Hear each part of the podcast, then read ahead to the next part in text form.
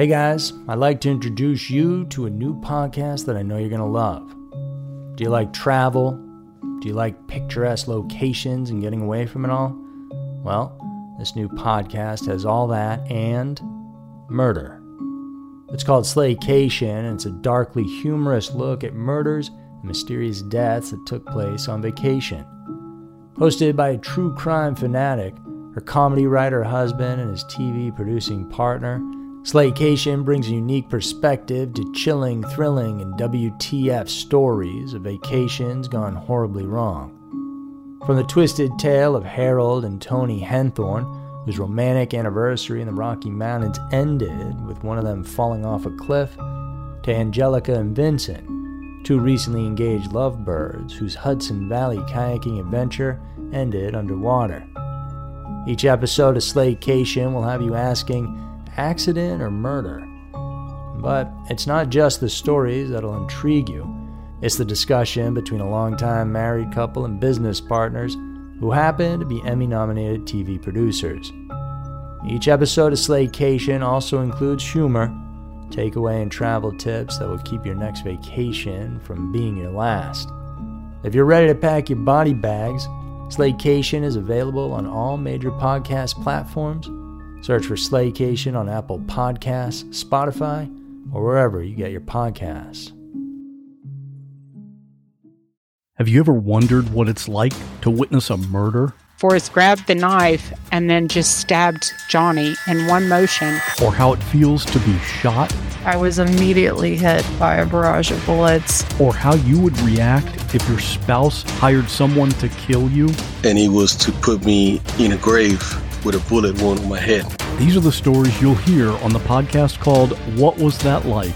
True stories told by the actual person who went through it. You'll hear from a stalking victim. Came back upstairs, and when I came back and turned the corner into my room, I saw him standing there. You'll hear from a man who was kidnapped and tortured. I would do anything, say anything, to simply get away. And you'll hear actual 911 calls. Take a deep Oh my God! Take a deep breath. Oh my God! Take a deep Oh my God! Real people in unreal situations. Search for What Was That Like on any podcast app or at whatwasthatlike.com.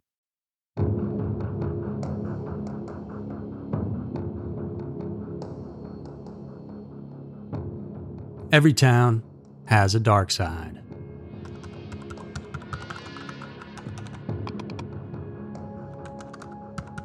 Your daily TV newscast, blog, or social media feed is almost never complete without a story about a missing person. Cases of abduction and disappearances have become a dime a dozen, and unfortunately, not all of them are solved. The vanishing of Dorothy Scott in 1980 is still one of the unsolved disappearance turned murder cases in California, except this one stands out from the rest. How can a single mother who led a plain, simple, and religious life become the target of such a heinous crime? Added to this, Dorothy and her parents were tormented by mysterious calls before and after she died. Yet police failed to establish credible leads, so her case has remained cold more than 40 years later.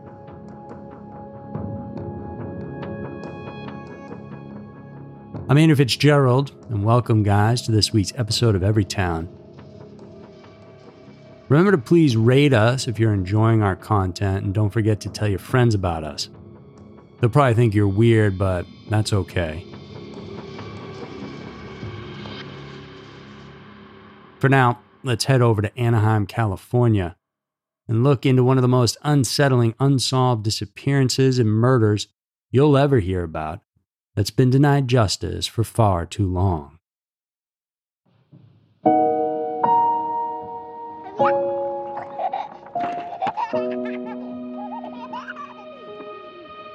Dorothy Jane Scott was the only child of Jacob and Vera Scott of Anaheim, California, born on April 23, 1948. She had always been conservative in nature, even when she turned 18 in the mid 1960s when many young American women were breaking norms, advocating for equal rights, and having liberated views and lifestyles. She had a relationship with a man named Dennis Terry, and the couple had a son, Sean, born in 1976. And shortly thereafter, the couple's relationship broke down, and Mr. Terry moved to Fairgrove, Missouri.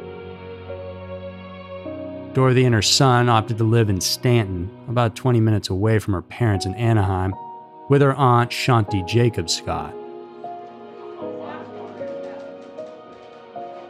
In order to support herself and her son, Dorothy held backroom secretary jobs in two shops operated by a single owner in Anaheim.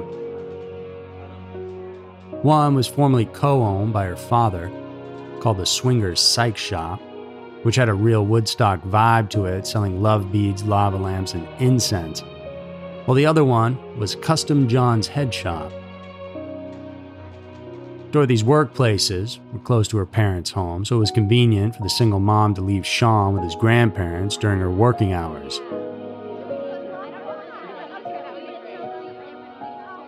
Miss Scott's family, friends, and coworkers all had good things to say about her. They described Dorothy as a great mom, a wonderful friend, compassionate, and deeply committed to her Christian faith. She didn't go out on dates or attend parties, but would rather stay at home to be with Sean and go regularly to church. Dorothy didn't do drugs and she abstained from drinking alcohol. At work, she was dependable and organized as observed by her coworkers. Nothing really all that exciting was happening in Dorothy's life, and her friends would describe it as boring with a capital B. If her life were a painting, all the colors were dull and neutral. But it unexpectedly transitioned into dark hues in May of 1980 when the single mother was besieged by weird phone calls. It was the start of a different kind of excitement now, one that bordered on danger in Dorothy's otherwise bland life.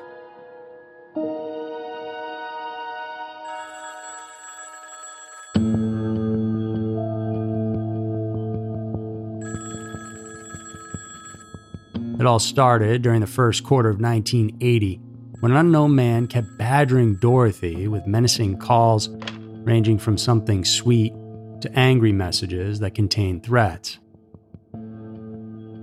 Miss Scott recognized the voice, but she couldn't place who specifically the mysterious caller was. Perhaps an acquaintance she had exchanged a few words with. There were times when the caller would profess his love for Dorothy, but there was an instance when he expressed his intention to kill her. Then it became clear that the man was Dorothy's stalker, someone obsessed with her who knew all the details about her life, her daily routine, including clothes she was wearing and people she was with. Did this individual follow her every move? He seemed to know things only those very close to Dorothy would know. Vera, Dorothy's mother, recounted that one day the caller instructed Dorothy to go outside because he had something for her. She went outside and saw a single dead rose on her car's windshield. At one point, the man reportedly told her he would get her alone and stated, Okay, now you are going to come my way, and when I get you alone, I will cut you up into bits so no one will ever find you. This chilling call justifiably terrified the single mom, and she started feeling unsafe at home or at work, knowing that someone unknown was tracking her activities. It crossed Dorothy's mind to purchase a gun, but she thought it wouldn't be a wise decision with a four year old child in the house who might harm himself with it. Instead, the freaked out mom started taking up karate lessons to defend herself when the situation called for it.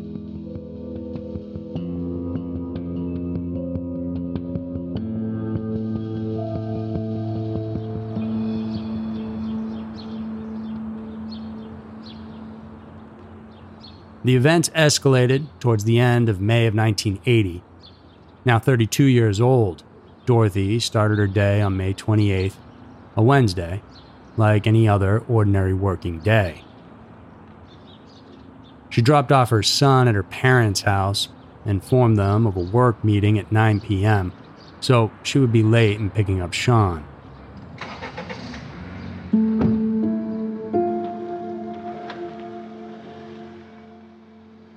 Dorothy then reported to work as usual, but during the staff meeting at Swinger's Psych Shop, she noticed something unusual in her coworker, Conrad Bostron. He looked unwell, complained of pain, and had some red swelling on his arm. He clearly needed medical attention, so Dorothy, true to her compassionate nature, volunteered to drive Conrad to the hospital. A colleague, Pam Head, went with them, and since cell phones weren't used yet during the time, Dorothy had to drop by her parents' house in Anaheim to tell them that she was bringing a coworker to the hospital and she wasn't sure what time she would be back to fetch Sean. She checked on her son, then changed her black scarf to a red one, and off they drove to UC Irvine Medical Center in Miss Scott's white 1973 Toyota station wagon. Mr. Bostron had been bitten by a black widow spider, and the bite had now become infected. A doctor treated him and gave him a prescription to collect from the pharmacy. And while waiting for Conrad to be treated, Dorothy and Pam waited for him in the ER while watching TV and reading magazines. He was released at approximately 11 p.m., and the three office mates briefly separated. While Conrad and Pam headed to the pharmacy to fill up his prescription, Dorothy offered to retrieve her car from the parking lot and pick up the two at the hospital entrance so that Conrad need not exert much effort in the walk. She went to the restroom first before heading to the parking lot. And that was the last time Dorothy Scott was ever seen alive.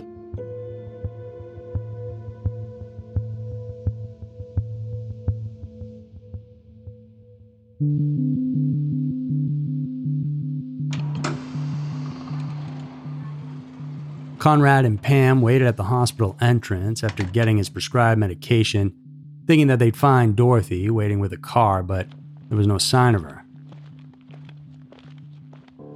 They decided to walk over to where the car was originally parked, but as they made their way, they saw Dorothy's car racing towards them with headlights on, so they couldn't see Dorothy driving or who she was with. The station wagon didn't stop or slow down, but instead entered the road and sped off. It was strange to say the least, but Conrad and Pam speculated Dorothy had an emergency involving her son. They waited at the hospital, hoping that their friend would come back, but when she didn't, they contacted the hospital security, who assured them there was no reason for concern given that Dorothy was an adult. However, after a couple hours still without Dorothy, her two colleagues called up Vera and Jacob and asked if their daughter had picked up her son.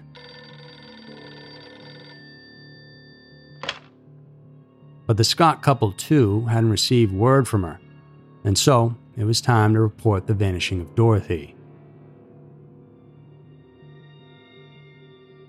A few hours later at 4:30 a.m. on May 29th, Dorothy's car was discovered in Santa Ana, about 10 miles from the UC Irvine Medical Center. But neither she nor her supposed kidnapper were anywhere nearby. She was apparently abducted by someone who drove the car to an alleyway, set it on fire, and left her there, although it wasn't determined yet at that point if Dorothy was still alive. If the police were not concerned before, this discovery certainly alerted them to the seriousness of the case.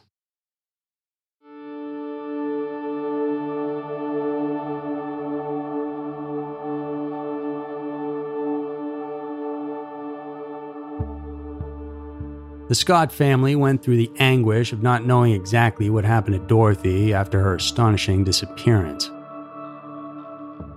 Their troubles were further compounded by the incessant calls of the anonymous man even after Dorothy was gone. The first call was made a week after the single mother went missing. Vera, who was alone at home at the time, received the call. The caller asked if she was related to Dorothy Scott, and when Vera said yes, the caller curtly replied, I've got her. Then hung up the phone. Was the first clue the authorities had linked to Dorothy's disappearance. But pursuing it didn't yield fruitful results, so nothing had brought them closer to finding out what happened to Miss Scott. Her parents were told by authorities not to go to the media, as it could adversely affect the investigation. But one week without significant progress into her case was just too heartbreaking for her parents to take. Thus, Jacob and Vera gave up waiting for the investigation to prosper, and he called the Orange County Register about their daughter's disappearance. When the paper published a story about the circumstances around the disappearance, the unknown caller also called up the newspaper's managing editor, Pat Riley, on June 12, 1980, and told him, I killed her. I killed Dorothy Scott. She was my love. I caught her cheating with another man. She denied having someone else. I killed her. Proving that he was someone who knew her well, the caller detailed that Dorothy was wearing a red scarf, which she changed from a black one, and brought Conrad to the hospital in order to get treatment for a spider bite. He also claimed that Dorothy called him up from the hospital the night that she disappeared. But Pam Head disputed that, saying she was with Dorothy the whole time in the hospital. They only briefly went their separate ways when Dorothy went to get her car while Pam accompanied Conrad to the pharmacy. So, who was this man who knew so many details that particular fateful night? The call to Mr. Riley undoubtedly baffled the parents and friends of Miss Scott, and Jacob said his daughter had no boyfriend and rarely went out on a date because she held two jobs and had Sean to take care of.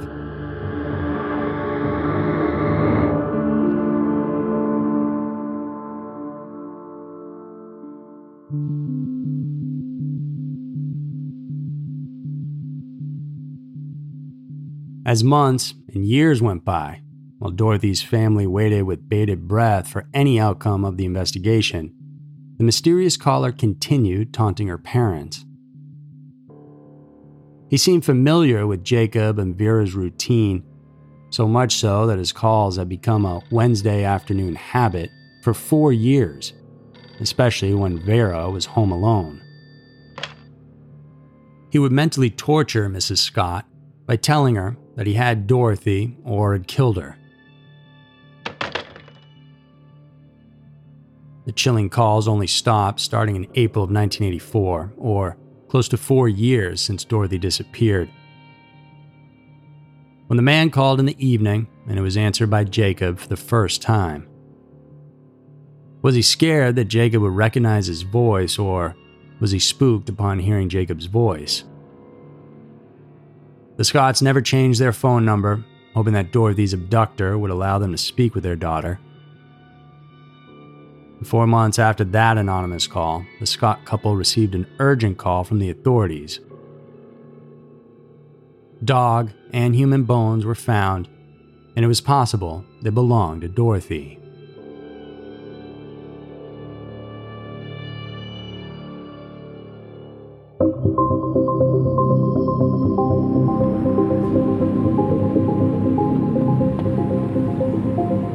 On August 6, 1984, at around 7:15 a.m., Jesse Loza, a construction company foreman, discovered a partially charred adult human skeleton half a mile east of Eucalyptus Drive in northeast Anaheim.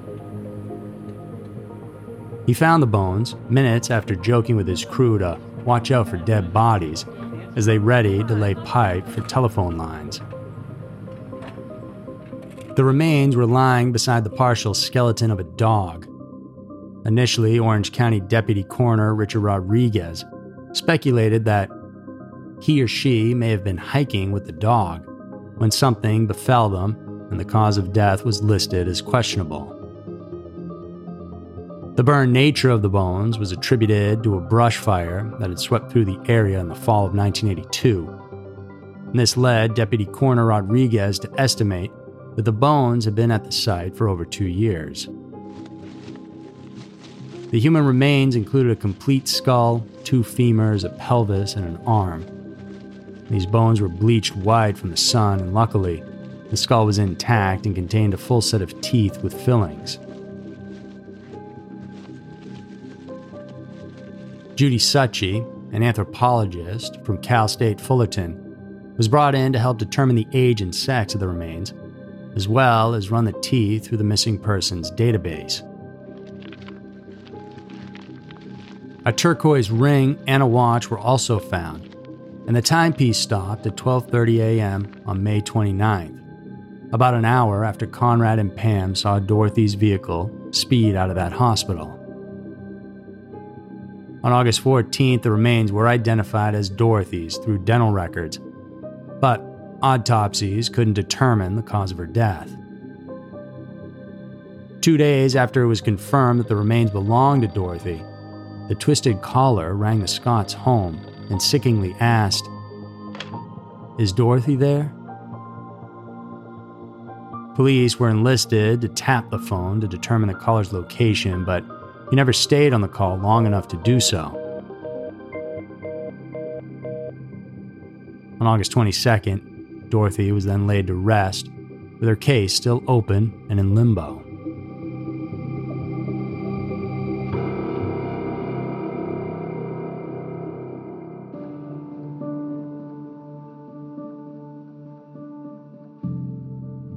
Sadly, no one was ever officially named a suspect in the case, and no arrest has ever been made.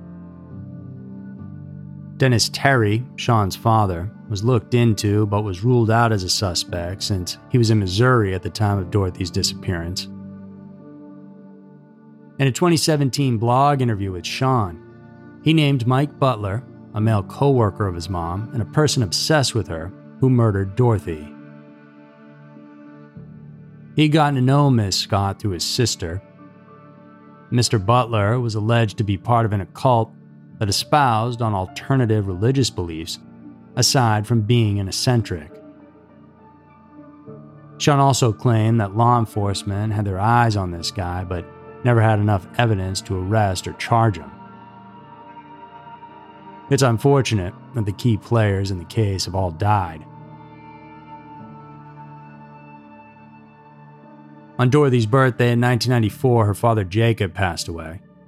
Her mom followed suit eight years later in 2002, and the strongly alleged suspect, Mr. Butler, also died in 2014. It's been 42 years, and the case has remained as cold as ever.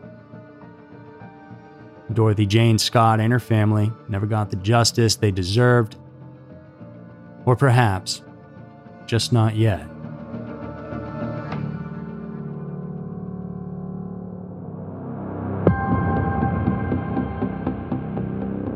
So that's it for this week's episode of Everytown. If you want even more stories from us, or you want to watch these as TV episodes, then go check out our YouTube channel or podcast called Scary Mysteries. Tune in next week for another episode filled with scary, strange, and mysterious stories, guys. Because who knows? Maybe your town will be next.